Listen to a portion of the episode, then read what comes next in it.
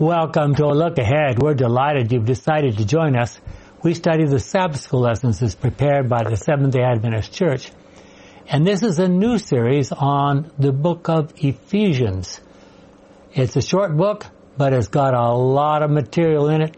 I think we'll have lots of things to talk about in this series of lessons. This first lesson for July 1 of 2023 is entitled Paul and the Ephesians. And we'd like to begin, as usual, with a word of prayer. A wonderful Father, as you look down on our day and compare with what you saw going on in Ephesus in the days of Paul, we wonder how you you would compare us. Lord, there was challenges that Paul struggled with in, in that city, as we'll see uh, help us to know how we can meet some of those same kind of challenges in our day. Is our prayer in Jesus' name. Amen. Amen. Amen. Paul had a, or had a profound purpose that motivates his letter, partly because of his imprisonment. Remember that Paul was in prison when he wrote this letter. We'll talk more about that. And partly because of ongoing persecution and temptations. The Ephesians are, uh, are tempted to lose heart Paul reminds them of what happened when they were converted, accepting Christ as their Savior and becoming part of the church. They have become Christ's body, Ephesians 1 and Ephesians 4. The building materials of in a temple, Ephesians 2. The bride of Christ, Ephesians 5. And a well-equipped army, Ephesians 6. So now we've done the whole book. I guess we skipped Ephesians 3. We'll get back to that. they played a strategic role in the fulfilling God's grand plan to unite everything in Christ, Ephesians 1, 9 and 10. Paul writes to awaken the believers in Ephesus to their first, I'm sorry, to their full identity and privileges as followers of Christ. Writing, Paul is writing what we, what we believe was house arrest in Rome. He had had uh, one, at least one episode before Nero, and apparently was released to probably what we would call house arrest. He was addressing a group of Christians scattered in various communities in Asia Minor. That would be mo- modern Western Turkey. Ephesus had become the distribution center for the Christian churches. Now, why would we need a distribution center? Anybody have an idea? Why don't we just call it the the publishing press was, that was there? yeah, except that there were no publishing efforts, have, no devices for doing yet. that. They were the all the only way to do it was copy it by hand. And manuscripts were very even papyrus manuscripts or even manuscripts made out of out of animal skins. Paul had addressed his letter first to them. Paul had had lots of time to think under, while under house arrest, so his vision of what was what is involved in the great controversy had be, been massively expanded. Jim. From the Bible Study Guide, the first lesson for this quarter stretches, sketches the background to the study of the entire epistle to the Ephesians and focuses on several major themes. First, we learned about Paul's purpose in writing his epistle to the Ephesians to help the Ephesians re- remember, identify, excuse me, remember their identity and role in God's kingdom and his plans. Second, we get to know the Ephesians better we virtually visit Ephesus, walk on its streets, listening to the people of the city talk, and hearing their interest in magic and other and the other world. We watch hundreds of ships anchored in their port, and we visit the impressive temple of Artemis.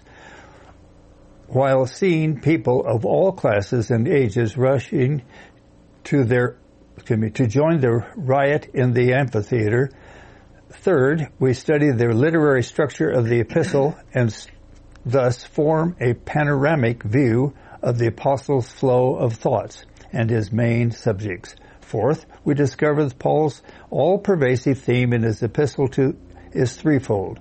Jesus Christ, his love for his church, and his work through the church for the salvation of humanity, and its effect on the entire universe. So this is from the Bible Study Guide number 13. Okay. So we read some very interesting words in Ephesians 1, the last part of 8 and up through 10. Jennifer?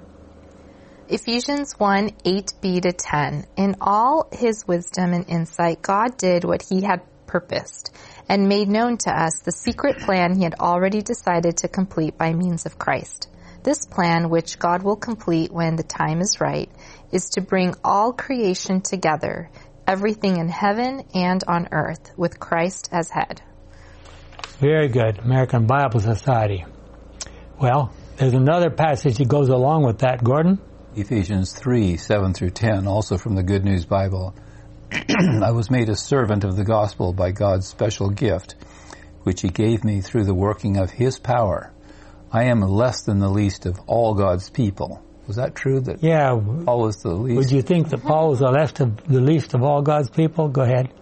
Yet God gave me this privilege of taking to the Gentiles the good news about the infinite riches of Christ and of making all people see how God's secret plan is to be put into effect.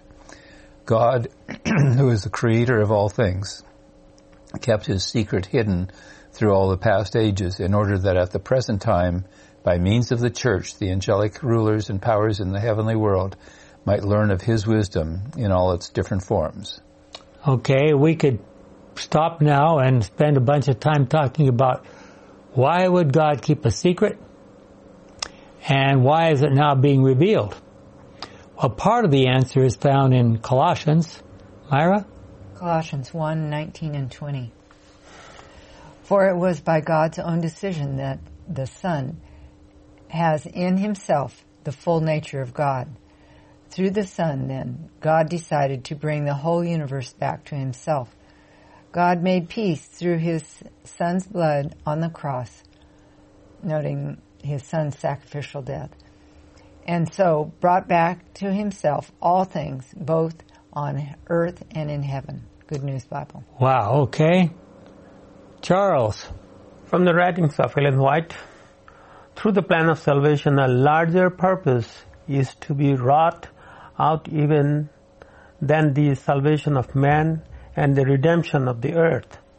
Through the revelation of the character of God in Christ, the beneficence of the divine government would be manifested before the universe. The charge of Satan refuted and the nature and results of sin made plain and the perpetuity of the law fully demonstrated. It's Ellen White, Signs of the Times. Okay. So wow, we're seeing some very broad, very big plans going on here, don't we? Now, how, how could the plan of salvation possibly have a larger implication than to save me? Yeah, that's a good question. Um, unless you understand that the great controversy involves God's conflict with the devil and all the devil's misrepresentations and questions about God's character and how he runs his government. And if that doesn't get straightened out, if the, the, the, the most blunt way to put this is if God were really like Satan he claims he is, would you even want to go to heaven? And of course the answer should be no. So Satan has claimed that God is arbitrary, vengeful, severe, Unforgiving. unforgiving, yeah. etc., etc., etc. So, but the plan of redemption had a yet broader and deeper purpose than the salvation of man. It was not for the, this alone that Christ came to the earth. It was not merely that the inhabitants of this little world might regard the law of God as it should be regarded, but it was to vindicate the character of God before the universe. What is the first thing mentioned? Vindicate the character of God before the universe. To this result of his great sacrifice, its influence upon the intelligences of other worlds, as well as upon man, the Savior looked forward when just before his crucifixion he said, Now is the judgment of this world, now shall the prince of this world be cast out, and I, if I be lifted up from the earth, will draw all unto me. Now, many of you who are familiar with scripture realize that in the King James Version it says all men, and men is in italics. Why was the word men put in italics? Is that for Not in emphasis? It's not in the original language because it shouldn't be there. We read on. So Ellen White got it right, even though she didn't have. Yes. Well, that information. but the Pacific Press or some people change it back. They tried to, in some of the more modern printings, they've tried to put it back in. Try that in reflecting Christ. It has that. Yeah. All men unto me. Yeah. Hmm. The act of Christ in dying for the salvation of man would not only make heaven accessible to men, but before all the universe, it would justify God and His Son in their dealing with the rebellion of Satan. Wow. It would establish the perpetuity of the law of God and would reveal the nature and the results of sin. Patriarchs and Prophets 68 and 69, of course, that's Ellen White as well. Well, now, coming back to our business of Ephesians here, in any communication, it is very important to not only to understand the situation of the author of the communication, but also to understand the situation of the person or group of persons to whom it was addressed.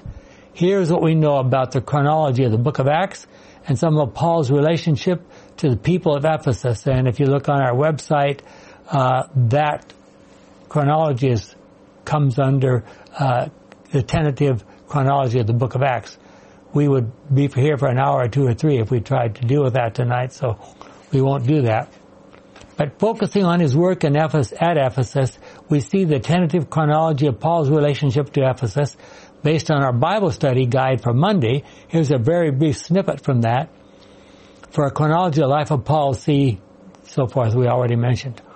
So here we see we have in AD 52 Paul's initial brief visit to Ephesus, and I might add, if you put together all the evidence that's available, and you start with the book of Daniel, and the prophecies were made about the time of Christ, and then the 2300 day prophecy and so forth, and then you fit it together with the arrival of Jesus, his anointing, his, his crucifixion, the, the stoning of Stephen, and the spread, the, the dispersion really of the Christian church to all the nations in the Mediterranean area, and then you fit that with Paul's the story of Paul's Gospels and the things that we can nail down exactly, and you find out if you carefully work that out, everything fits exactly.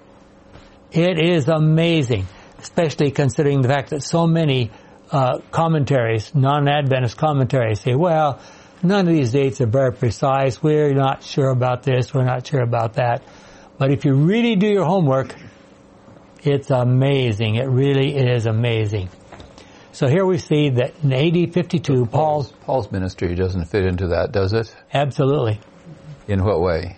Well, because It's not part of the 70 weeks. Uh, No, no. It fits in because if you take, what I'm saying is, if you take Paul from the book of Acts and you carefully put together Paul's work with all, everything, this, all, everything that we can date from the book of Acts, and then you compare that with the prophecies from Daniel and later Revelation, it fits exactly.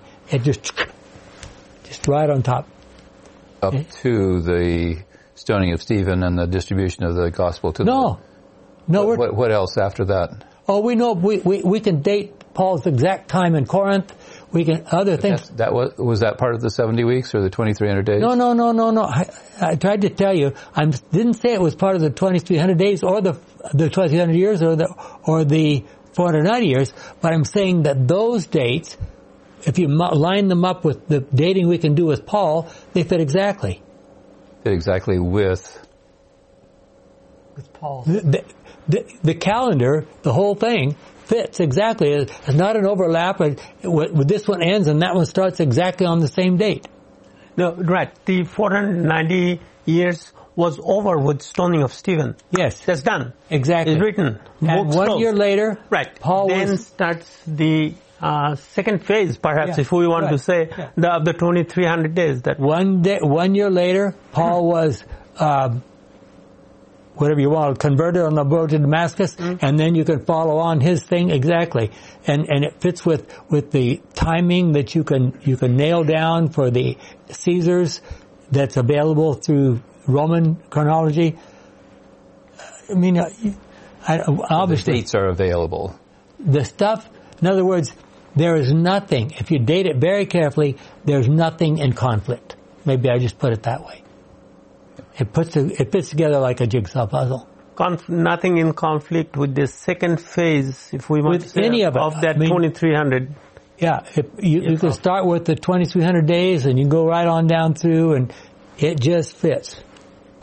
Um, I know it takes, I've spent a lot of time working on that and so obviously I don't have time to go through all of it with right, with right now, but it, and we could, you can nail down the people who were in Corinth, the guy, the guy who tried Paul, he was in Corinth exactly at the time when Paul was there. I mean, that kind of stuff and the pro- and the people who was in in charge in, in Rome when Paul was there. That fits Or exactly. what Gordon is asking, maybe, is that it's it fits in how the gospel was going to be preached, but this was not mentioned specifically in 2300 days. no, no, That's- it's I not think that's what specifically mentioned in Daniel Okay. or Revelation. Right. But it fits exactly. The, History. it fits with history. with history. Even though some history they have tried to change it, you know, they have tried. Yeah, lots of things. If you start reading, These start, things happen that verify that Hmm. what we know or what we thought we knew before is actually True. true. yeah, So the critics would say, well, they're historical novels that ha- have historical events and dates and superimpose uh, something else. You know, the, the the critics would say that's that's just it's just like a historical novel. you could you you could say what you want. I'm just I, saying. I'm just saying what the critics are going to say. You're right. Well, and I, I, and I would say, okay, let's date it. Let's figure it out exactly. Bang, bang, bang, bang, bang, bang. Nothing. You, there's not one date in there that you can say the Bible is wrong. This can't be the right date because the Bible says this. They all fit. So anyway, we, we can't spend the rest of the night talking about But it's that. interesting though. Very Yeah. interesting. Yeah. So, okay. Okay, Paul's first visit was on his way home from Corinth, and that was AD 52. He came back to to Ephesus and for three years, 53 to 56, um, and composed during that time First Corinthians near the end of his stay there. He later uh, on on his way after spending some time back at Corinth, he visited Miletus and he said he told the people there that this is my last time I will not see you again. And finally, in AD 62, he composed this letter to the Ephesians, probably just just near the end of his confinement in Rome the first time. Okay, so let's see who's next here. Jim, is that you? The Bible Study Guide. Ephesus was one of the largest cities of the Roman Empire, with its population of about 250,000. Only Rome, Antioch in Syria, and Alexandria in Egypt were larger. It was the capital of one of the empire's richest provinces, the province of Asia, which covered much of what we know today as Asia Minor, that is Western Turkey. In Paul's day, the province was enjoying a time of growth and prosperity. A port city, Ephesus was also at the crossroads of important land routes. While the people worshiped many deities to excuse well, worshiped many deities in the city, Artemis, regarded as the protector goddess of the city, was supreme. Her worship was focused, me, was the focus of civic ceremonies, athletic games, and annual celebrations. Artemis was called Diana by the Romans. See Acts 19, 24 and 35, the Bible Study Guide. So having finished a year and a half building up the church and founding really the church in Corinth, on his way back to Jerusalem, he had planned to be there in time for Passover. He, um, via his home church in Antioch in Syria, Paul stopped briefly at Ephesus, spoke with the Jews there, and left Aquila and Priscilla that he had worked with in Corinth to carry on the work until he had a chance to return. Later he returned and spent three years with the Ephesians and the other churches in Asia Minor. Now, there are a number of, well, if you look at Romans 2, I'm sorry, not Romans, Revelation 2 through 4, 3, you see the seven churches mentioned there, and all those churches are fairly close to each other. They're not far away. And They're all in Turkey. yeah, they're all in Turkey, yes. Um, Ephesus was a huge religious center for followers of Artemis slash Diana, whose temple there was four times as large as the Parthenon in Athens. I mean, that's an enormous building. This is four times as big as that. Acts 19 verses 1 to 12 point out that Paul and his associates had an enormous impact on the people in Ephesus. There were people in Ephesus claiming to be exorcists, casting demons out of people. And I can just tell you without going into a lot of detail, we'll, we'll see more as we move along. that temple was huge and everything, every kind of despicable thing you can possibly imagine went on there. There were banks inside of their thing, in the inside of that temple. There was people casting out devils there. There was fertility cult religion going on there. It was, it was just amazing. So Jennifer, can you read for us Acts 19 there? Acts 19 verse 13 through 20. Then some of the itinerant Jewish exorcists undertook to invoke the name of the Lord Jesus over those who had evil spirits, saying, interrupt for just a second. Jewish exorcists? Jewish exorcists. Why are Jews doing this kind of stuff? Anyway, go ahead. Um, the I, evil spirits saying, I adjure you by the Jesus whom Paul proclaims seven sons of a Jewish high priest named Sceva were doing this. But the evil spirit answered them, quote, Jesus I know, and Paul I recognize, but who are you? and the man in whom was the evil spirit leaped on them, mastered all of them, and overpowered them, so that they fled out of the house naked and wounded. And this became known to all the residents of Ephesus, both Jews and Greeks, and fear fell upon them all, and the name of the Lord Jesus was extolled. Now, also, let me interrupt for a second again. Yeah. How many people did they say lived in Ephesus? 250,000. 250,000. That's as big as San Bernardino or Riverside and so forth. And something like this happens and everybody knows about it? Mm. Wow. I have a quick uh, question. This is seven sons of a high priest of all things. Well, I, the reason it says high priest, I, have wondered about that too. He apparently was a descendant of Aaron. Okay. But not necessarily, because there was not, only not one, one, high priest. Not the one in Jerusalem, no. Right. Not, okay. Okay. Yes. And fear fell upon them all, and the name of the Lord Jesus was extolled. Also, many of those who were now believers came confessing and divulging their practices. And a number of those who had practiced magic arts brought their books together and burned them in the sight of all. And they counted the value of them and found it came to 50,000 pieces of silver. So the word of the Lord continued to increase and prevail mightily. Wow. English Standard Version. That's just the same uh, piece of silver that's a day's wage for a laborer. We're going to read about that in just a moment. Okay. The burning of books has occurred through history in a number of different settings. Mm. So what's going on here? Gordon? From the Bible Study Guide. Contemporary intellectuals such as... In our day, the contemporary in our day, go ahead. Such as Rebecca Knuth, former chairwoman of the Library and Information Science program at the University of Hawaii, in her Burning Books and Leveling Libraries, Extremist Violence and Cultural Destruction, with the author, with the uh, publisher given, concludes that book burning constitutes the destruction of human cultural heritage. In his Burning the Books, A History of the Deliberate Destruction of Knowledge, in the reference given, uh, Richard Ovenden, director of the Bodleian Libraries of the University of Oxford, I don't know if it's really Bodleian, but argues that humanity must reject book burning and preserve human knowledge and culture. The burning of mostly Jewish books by the Nazis in 1933 or the destruction of Western capitalist leaning, books by Mao Zedong's Red Guard in 1966 are used as classic examples of book burning with the political purpose of controlling the population's access to information and imposing a new culture, ideology, historical interpretation, and worldview.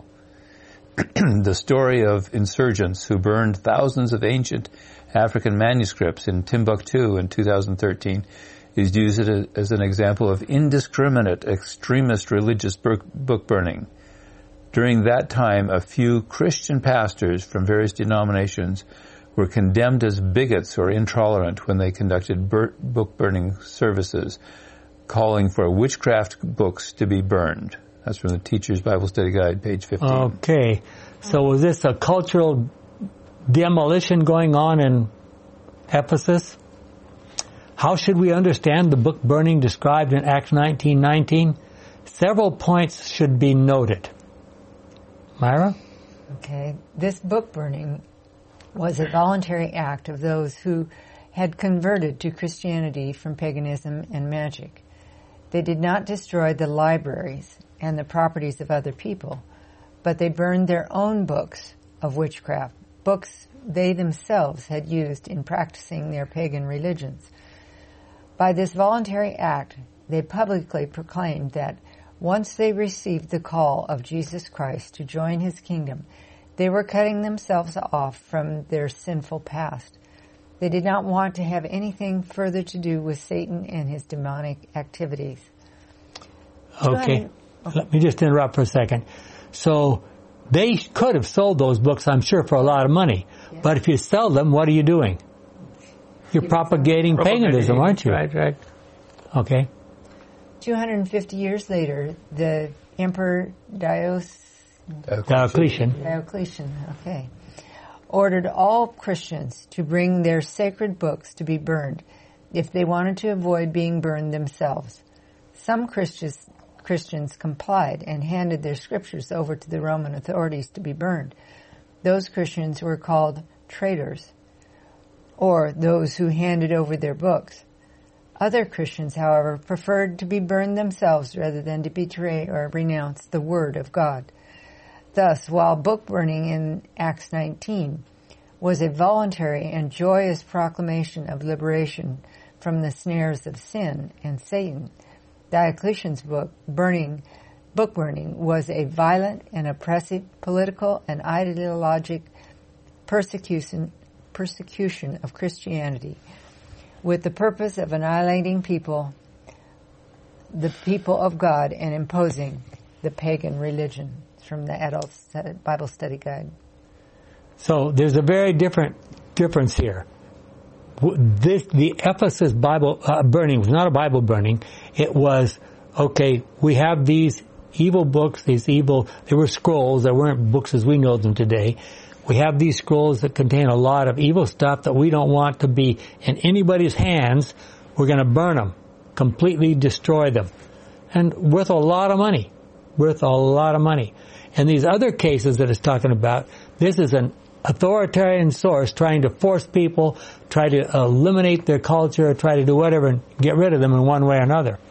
Very different situation. We're looking about 250 AD now, about there. Little less than 300 AD. Yeah, Diocletian. Diocletian was around 300. 300. So we, you see, this is perhaps the climactic events going on in pagan Rome. Yes. That very quickly goes over to papal Rome, which takes a nasty turn. Yes. In hurting God's people. Yep. Paul was anxious that his converts to Christianity continue to grow in their spiritual lives. And I'm going to ask the question now and I'm going to ask it again later.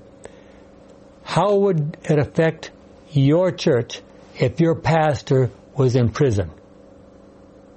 Assuming he was in prison because of his Christianity. Think about that. We'll, we'll come back to it. Charles? Ephesians 4, 1 to 16. I urge you then, I who am a prisoner because I serve the Lord, live a life that measures up to the standard God set when He called you. Wow. We always, be always humble, gentle, and patient. Show your love by being tolerant with one another. Do your best to preserve the unity which the Spirit gives you, means of the peace that binds you together. There is one body and one Spirit, just as there is one hope to which God has called you. There is one Lord, one faith, one baptism. There is one God and Father of all, who is Lord of all, works through all, and is in all. I'll go ahead. I'll pick that up there. Sure. Each one of us has received a special gift in proportion to what Christ has given. As the scripture says, when he went up to the very heights, he took many captives with him. He gave gifts to people. It was he who gave gifts. Uh, he appointed some to be apostles, others to be prophets, others to be evangelists, others to be pastors and teachers. I'm going to ask the question. What kind of gifts are those? Gifts of the Is it something you wrap up in cellophane paper? And Talents. these are talents. These are abilities. He did this to prepare all God's people for the work of Christian service in order to build up the body of Christ. And so we shall all come together to that oneness in our faith and in our knowledge of the Son of God. Um, we shall come, become mature people, reaching to the very height of Christ's full stature. And again, I'm going to interrupt here. Uh, there are a lot of Christians who think that the ultimate Christianity is based of a misunderstanding of Christ's statement about the child. If you want to be a real Christian, be like this child. Well, what's the what is the main aspect, the most important aspect of a small child? His capacity to grow. Every way, mentally, physically, spiritually, socially. So, Jesus wasn't saying stay a child. He's saying become like a child so you can grow.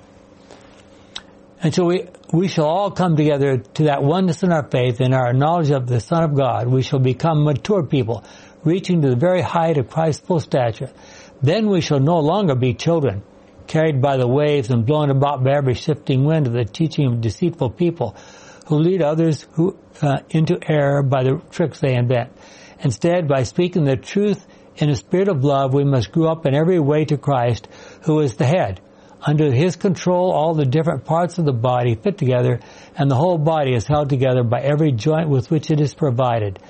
So when each separate part works as it should, the whole body grows and builds itself up through love.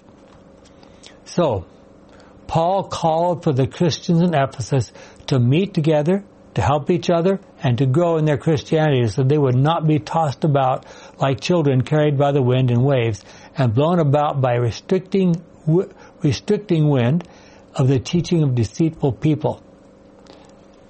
Um, Tim, you want to take on Ephesians 2 there? uh, verses 19 to 22. Then so, you Gentiles are not foreigners or strangers any longer. You are now fellow, fellow citizens with God's people and members of the family of God. You, too, are built upon the foundation laid by the apostles and prophets, the cornerstone being Christ Jesus himself. he is the one who holds the whole building together and makes it grow into a sacred temple dedicated to the Lord. In union with him, you too are being built together with all of others into a place where God lives through his spirit. Good News Bible. Okay, so what is Paul saying? He says some of you maybe used to be Jews, some of you used to be pagans and so forth, but as Christians, Christ is our single head. We're all building up, being built up like blocks in a, in, in a sacred temple.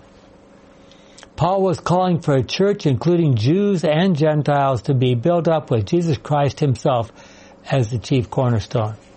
But you can be sure that the devil is not asleep as he saw the progress Paul and his associates were making. Jennifer? Acts 19, verse 21 through 20. After these things had happened, Paul made up his mind to travel through Macedonia and Achaia and go to go on to Jerusalem. After I go there, he said, I must also see Rome. So he sent Timothy and Erastus, two of his helpers, to Macedonia, while he spent more time in the province of Asia. It was at this time that there was serious trouble in Ephesus because of the way of the Lord. A certain silversmith named Demetrius made silver models of the temple of the goddess Artemis, and his business brought a great deal of profit to the workers. So he called them all together with others whose work was like theirs and said to them, Men, you know that our prosperity comes from this work. Now you can see and hear for yourselves that this fellow Paul is doing. What this fellow Paul is doing. He says that gods made by human hands are not gods at all, and he has succeeded in convincing many people, both here in Ephesus and in nearly the whole province of Asia. Let me interrupt for a second. Try to imagine yourself in a city with 250,000 people from all over the world, people speaking different languages. It's a great cultural center. There's tra- there's uh, shipping going in and out all the time, and one man shows up and in a short time, he's having this kind of impact on the city. That's amazing. Yeah. Just amazing. Okay? There is the danger then that this business of ours will get a bad name. Not only that, but there is also the danger that the temple of the great goddess Artemis will come to mean nothing and that her greatness will be destroyed. The goddess worshipped by everyone in Asia and in all the world. As the crowd heard these words, they became furious and started shouting, Great is Artemis of Ephesus! The uproar spread throughout the whole city. The mob seized Gaius and Aristarchus, two Macedonians who were traveling with Paul, and rushed with them to the theater. Paul himself wanted to go before the crowd, but the believers would not let him. Let me interrupt for just a second. That enormous theater is still there. Mm. I've been there a couple of times. So uh, and I. Yeah. And it has a stage three levels high.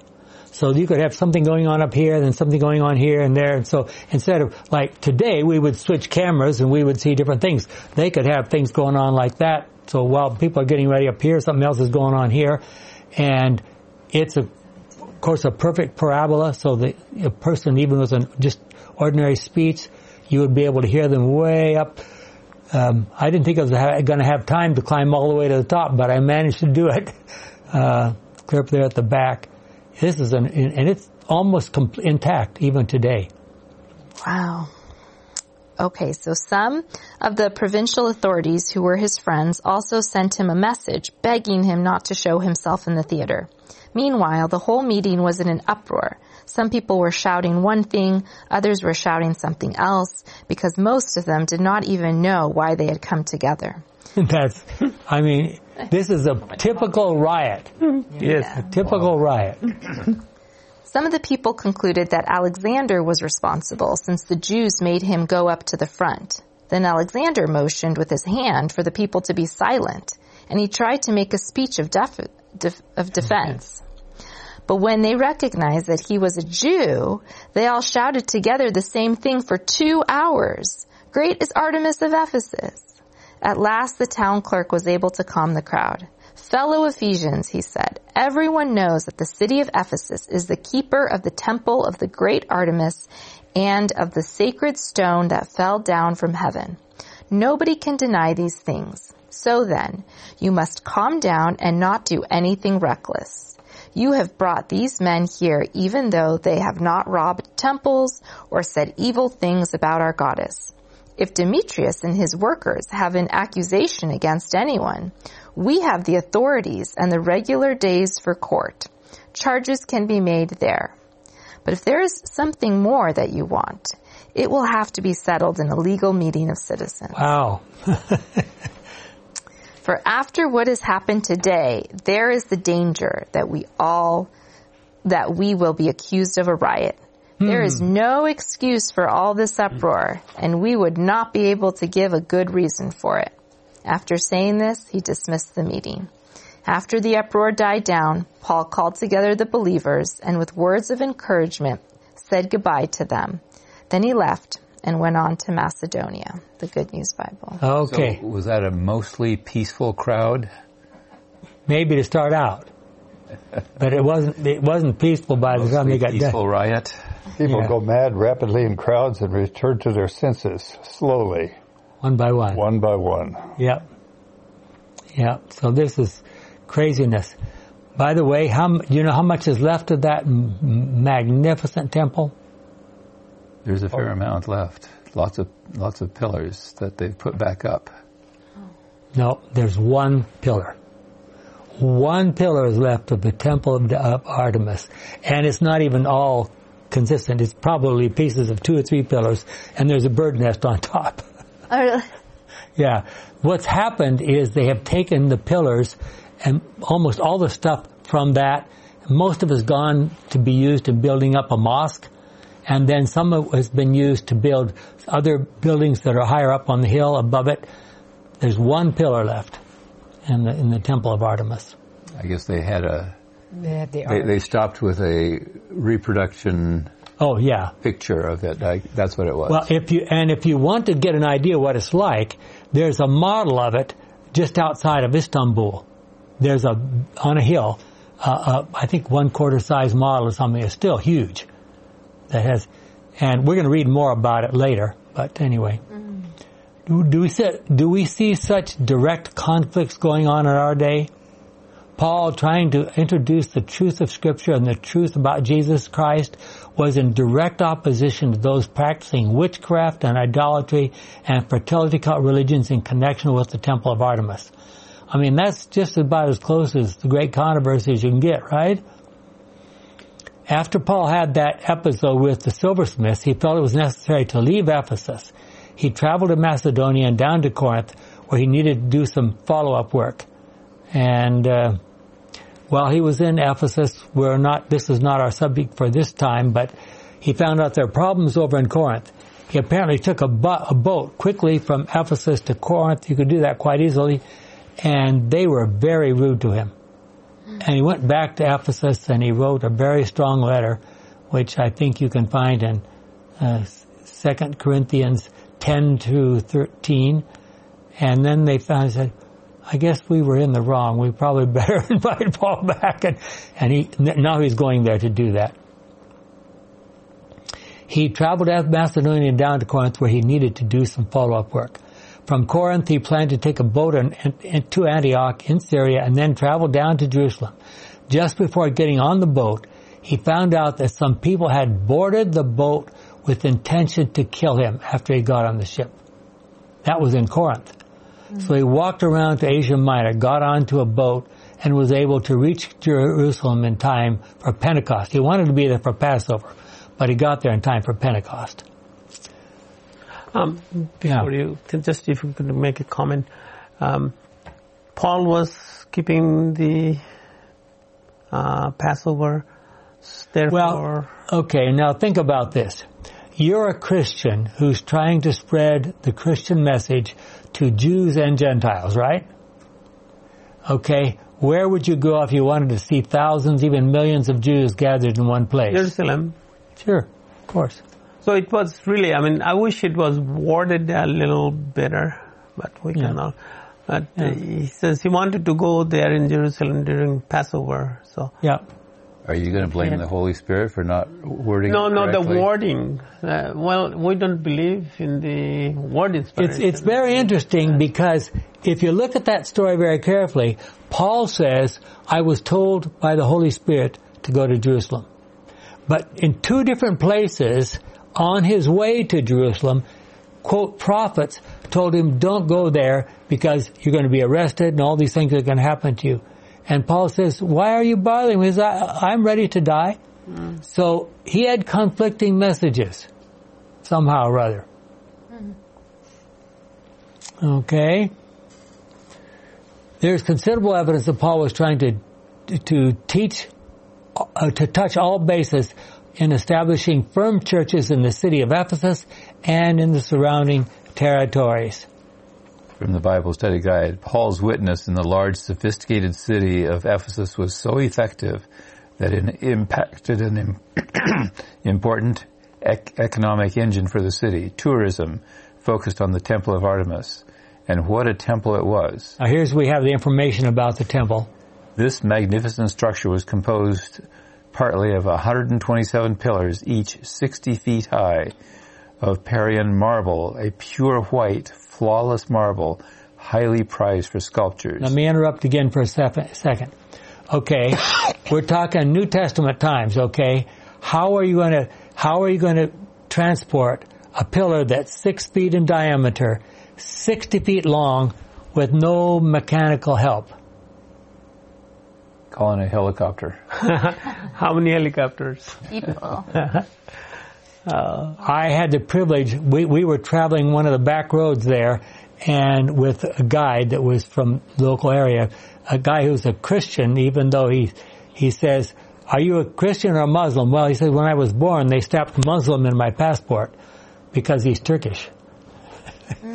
yeah, he, you, every Muslim gets Tur- Muslim stamped in their passport. passport If you're there. Turkish, gets Anyway, so we were driving this little back road, and he said, "Stop." He told the driver, "Pull over, stop."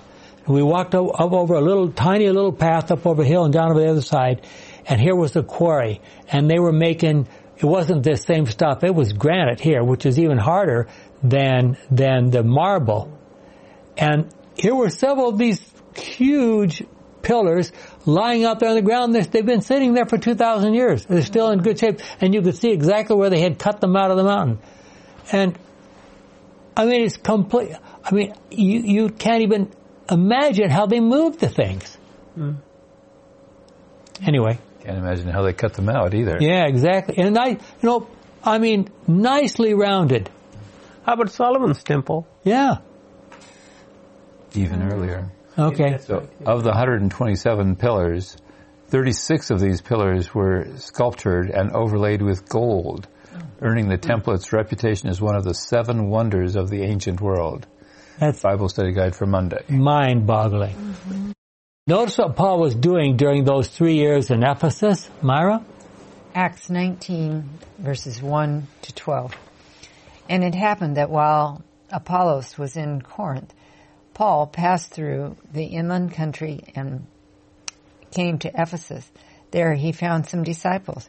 He said to them, Did you receive the Holy Spirit when you believed? And they said, No. We have not even heard that the, there is a Holy Spirit. And he said, Unto what then were you baptized? They said, Into John's baptism.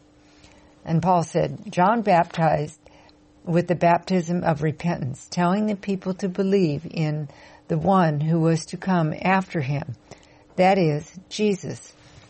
On hearing this, they were baptized in the same name, In the name of. yes, um, in the name of Lord Jesus. And when Paul had laid his hands on him, on them, the Holy Spirit came on them, and they began speaking in tongues and prophesying. And there, about twelve of them, twelve men in all. English Standard Okay. Version. Now I'm going to ask you another question. Is that what happened to the people at Pentecost? And to the group at the home of Cornelius? That's the same wording. Mm-hmm. And what do we know about those occasions? But there are people from all over the world. Okay, you want to read what Ellen White said about that? Sure. There were dwelling at Jerusalem Jews, devout men out of every nation under heaven. During the dispersion, uh, the Jews has been scattered to almost every part of the inhabited world, and in their exile they had learned to speak various languages. Many of these Jews were on this uh, occasion in Jerusalem This is talking about Pentecost now. is Pentecost, right? Attending their religious festivals, festivals then in progress. Every known tongue was represented by these assembled. This diversity of languages would have been a great hindrance to the proclamation of the gospel. God therefore, in a miraculous manner, supplied the uh, deficiency of the apostles. The Holy Spirit did for them that which they could not have uh, accomplished for themselves in a lifetime. They could now proclaim the truths of the gospel uh, abroad, speaking with accuracy the languages of those for whom they were laboring. This miraculous gift was a strong evidence to the world that their commission bore the signet of heaven.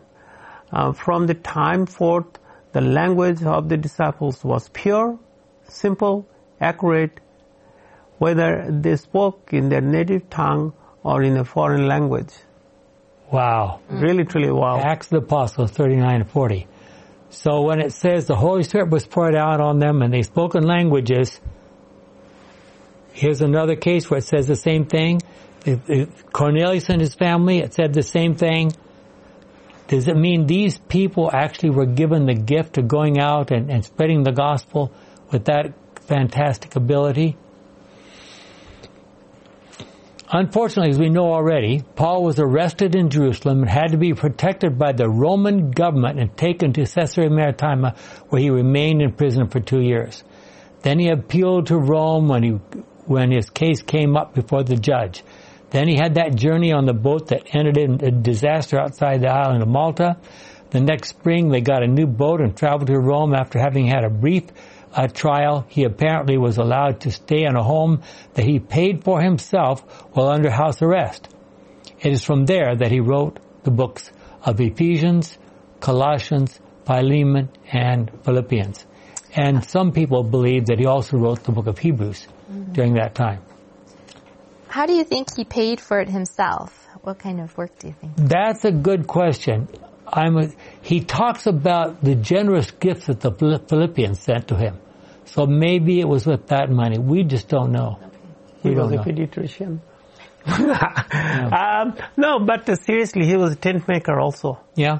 He but worked. it's a little hard to make a tent while you're chained to a Roman soldier. He had to have come from a rich family to Yeah. have gone and studied in Jerusalem Yes. as he did Yes. as a young man.